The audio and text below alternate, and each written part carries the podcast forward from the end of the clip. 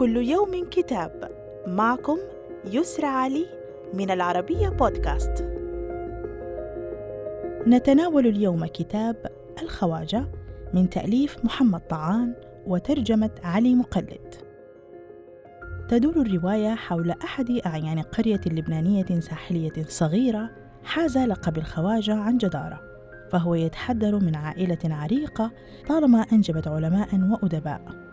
وتبدأ الأحداث عام 1985 في ذروة حرب عبثية مجنونة يتم القتل فيها على أساس الهوية حيث يهرع العجوز جوزيف وسط انهمار القذائف وزخات الرصاص إلى بناية وسط العاصمة بيروت تحولت إلى ملاذ للهاربين من الموت المجاني. حيث يبرع المؤلف في وصف مشاعر التضامن التي تنشأ سريعا بين من التجأوا إلى البناية هربا من موت يختبئ هنا وهناك. فقبل الحرب الأهلية لم يكن سهلا أن ترتبط بصداقة مع الآخر. صدر الكتاب عن دار أخبار اليوم في مصر. وإلى اللقاء مع كتاب جديد.